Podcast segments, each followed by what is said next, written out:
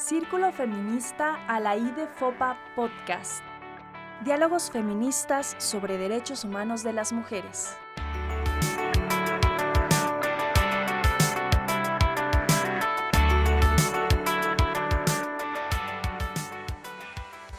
Hola, les damos la bienvenida a un episodio más de Círculo Feminista a la IDFOPA Podcast. Agradecemos como siempre a la Comisión de Derechos Humanos del Estado de México por este espacio y por estar dispuestas a dialogar con las colectivas feministas de la entidad. Agradecemos nuevamente a nuestra colaboradora Claudia Aguilar, quien redactó el guion para esta emisión, y saludo, como siempre, con mucho gusto a Elisa. Hola Elisa, ¿cómo estás? Hola, Hola Ale, muy contenta de compartir este espacio contigo. Pues fíjate que continuando con el bloque de episodios sobre dichos o frases machistas, esta vez hablaremos de uno muy importante, pues sabemos que la violencia de género y contra las mujeres es producto de complejos procesos de socialización y la niñez es una etapa definitoria en estos procesos, Elisa. Claro que sí, Ale. En este episodio de Desmontando dichos machistas o desmontando dichos misóginos, hablaremos de la frase juegas como niña, que se escucha con mucha frecuencia durante la infancia, reproduce estereotipos de género y también muestra lo femenino como algo negativo. Exactamente, Elisa, porque pensemos ¿Qué significa jugar como niña? ¿Hay una forma particular de ser niña o jugar como niña? La respuesta es no. Pero, ¿por qué decimos entonces juegas como niña?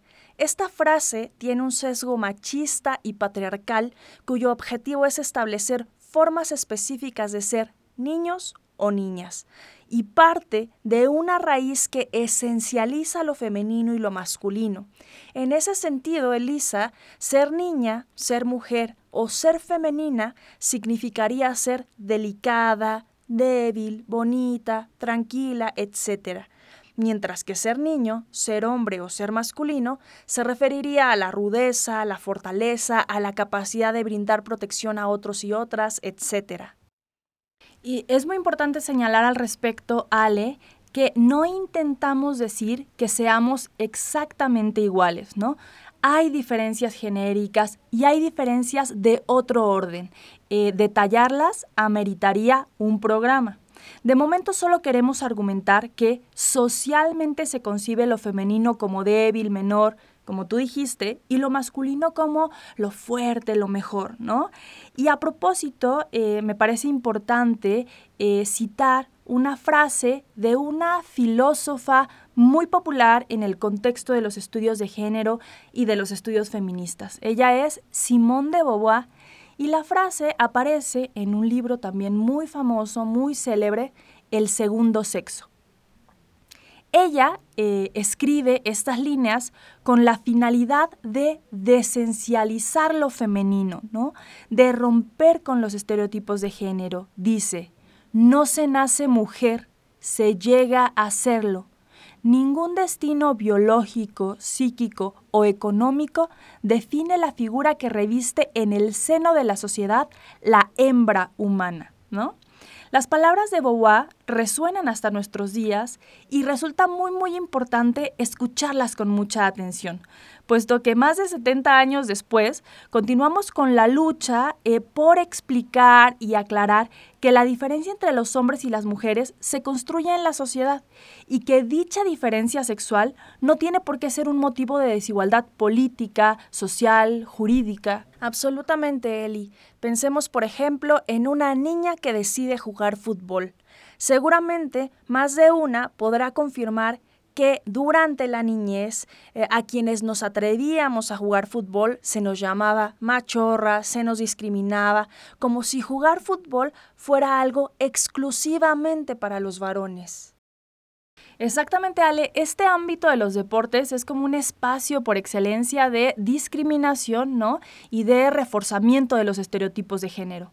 Sí, eh, fíjate que Marta Lamas, una feminista también emblemática en estos espacios de discusión sobre la perspectiva de género, ya nos explicaba que el género implica un conjunto de prácticas, creencias, representaciones y prescripciones sociales que surgen entre los integrantes de un grupo humano en función de una simbolización de la diferencia anatómica entre hombres y mujeres. Y nos decía también Elisa que a partir de esta clasificación se define no solo la división del trabajo, sino las prácticas rituales, el ejercicio del poder y además se atribuyen características exclusivas a uno y otro sexo en materia moral, psicológica y afectiva. La cultura, nos dice la antropóloga mexicana, marca a los sexos con el género y el género marca la percepción de todo lo demás, lo social, lo político, lo religioso, lo cotidiano. Por eso, para desentrañar la red de interrelaciones e interacciones sociales del orden simbólico vigente, se requiere comprender el esquema cultural del género. Partiendo de esto, Elisa, se podría confirmar que la idea jugar como niña significa jugar de manera débil, sin potencial, que somos susceptibles de que nos ganen, etc. Porque repetimos, ¿cuántas veces en la primaria los niños no nos echaron de la cancha de fútbol a balonazos? ¿no? Esto es un ejercicio de poder cotidiano, de poder patriarcal. Sin duda, eh, esto da cuenta de cómo en el día a día, Elisa, se están reproduciendo estas lógicas y el lenguaje es un mecanismo, es un instrumento a partir del que se reproducen fundamentalmente. Claro que sí, Ale, y ahora que nos presentas esta discusión sobre el género desde Marta Lamas, sí, me parece muy importante hacer una precisión. Aquí estamos presentando una discusión sobre el género muy esquemática, solo estamos hablando de los estereotipos vinculados a lo femenino y a lo masculino, pero la discusión sobre el género es mucho más compleja que eso. Ya en otras emisiones tendremos oportunidad de discutir al respecto, solamente hoy hacer esa precisión nos estamos concentrando en lo femenino y en lo masculino, pero no es que la discusión de género se reduzca a eso, Ale. Y después de esta aclaración, me gustaría señalar que estoy de acuerdo en todo lo que dices. Eh, sin embargo, también es importante subrayar que las mujeres hemos luchado desde hace mucho tiempo y desde diversos espacios por desmitificar frases como juegas como niña, ¿no? En la práctica. Mujeres y niñas se han abierto paso en los deportes donde incontable número de veces les dijeron, a balonazos, a empujones, con burlas que no podían jugar, ¿no? Y casos de estas mujeres que se han abierto paso, podríamos citar muchísimos, ¿no? Pero en la emisión del día de hoy solo vamos a mencionar un par. Sí, Elisa, y entre ellas, Soraya Jiménez, la primera mujer mexicana en ganar oro olímpico en alterofilia. De hecho, el pasado 18 de septiembre se cumplieron 22 años de aquella presea obtenida en Sydney 2000. Ella era originaria de Naucalpan, Estado de México, y levantó más de 222 kilogramos sobre sus hombros para convertirse en la primera mexicana con una presea dorada en la historia del olimpismo nacional. La alterofilia, Elisa, no habría que aclararlo, ha sido una disciplina históricamente dominada por los hombres, pero la única presea que tiene en México en ese deporte es gracias a Soraya Jiménez. Y hablamos, Elisa, de hace 22 años aunque pareciera poco, en la lucha de las mujeres por el reconocimiento de sus derechos, es fundamental hablar de esta primera mujer y único oro olímpico que obtuvo esta presea en una disciplina que se necesita mucha fuerza. Entonces, justo este hecho paradigmático contradice este dicho de que las mujeres no tenemos fuerza o que no tenemos la capacidad de desempeñarnos en ciertas disciplinas. Sí, Ale, Soraya Jiménez sentó un precedente muy importante, ¿no? Porque además mujeres como ella se convierten en la inspiración de niñas o jóvenes deportistas a las que todo el tiempo les han dicho que no pueden, ¿no? Además de Soraya, Ale, quisiera mencionar eh, otro ejemplo eh, ahora en el fútbol. Y me refiero al caso de Marta Vieira da Silva atleta brasileña de 36 años y es la futbolista que más goles ha marcado en Copas del Mundo.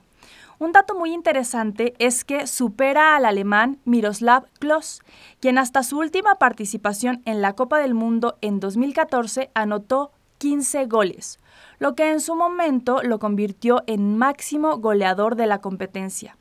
La diferencia es que Marta continúa activa y Klos se retiró hace seis años, por lo que la brasileña puede ampliar su marca, pues seguramente jugará el Mundial que se disputará el próximo año en Australia.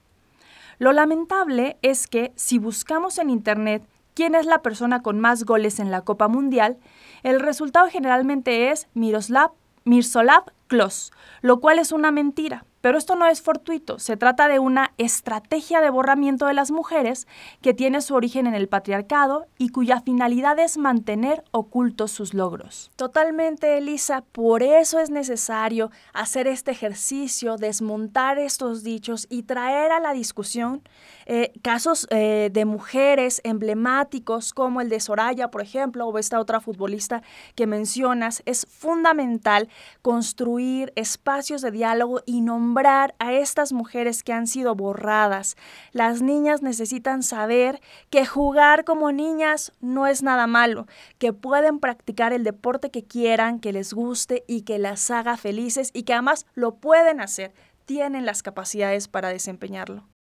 Sí, Ale, afortunadamente, las luchas de las mujeres en el pasado han permitido que las niñas del presente y las que vienen puedan dedicarse con mayor libertad e igualdad a la actividad que deseen sin tener los lastres de los estereotipos de género.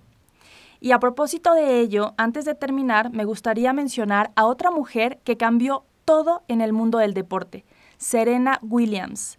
La estadounidense marcó una época en un deporte cuyos orígenes descansan en la aristocracia y la realeza Incluso todavía se le conoce como el deporte blanco por la vestimenta que utilizaban las personas que lo practicaban. En 1951, Altea Gibson fue la primera mujer afrodescendiente en participar en un torneo de Grand Slam, abriendo paso a tenistas como Serena, justamente, quien con 73 títulos y más de 300 semanas como número uno del mundo, quedará en los libros de historia como una de las mejores tenistas de todos los tiempos. El ejemplo de Serena Williams es muy importante porque además de representar una lucha contra la discriminación por género, representa una lucha contra la discriminación racial. Su caso nos permite incorporar una variable muy importante para los estudios feministas, la interseccionalidad, que hace referencia a todos los rasgos o características que se entrelazan y acentúan las discriminaciones, por ejemplo, el color de piel, el origen, el género, etc. Al respecto, la investigadora María Caterina La Barbera señala que existen distintos ejes de discriminación que se cruzan y entrelazan, como señalamos, por lo que mirar un problema con perspectiva de género es importante. Sin embargo, hacerlo con enfoque interseccional resulta fundamental. Sí, sin duda, Eli, hay mucho que decir sobre este tema. Me parece bien interesante y bien significativo traer la discusión, el enfoque de la interseccionalidad, porque cuando se habla de violencias machistas es eh, importante decir que no todas las mujeres experimentamos esta violencia de la misma forma y por eso ahí se intersectan un montón de otras violencias. Pero bueno, se nos acabó el tiempo desafortunadamente y solamente nos eh, quedaría decir a todas las niñas que eh, practiquen el deporte que más les gusta, que jugar como niña está muy bien porque las niñas están cambiando al mundo y pues muchas gracias a todos, todas, todes por acompañarnos en este episodio.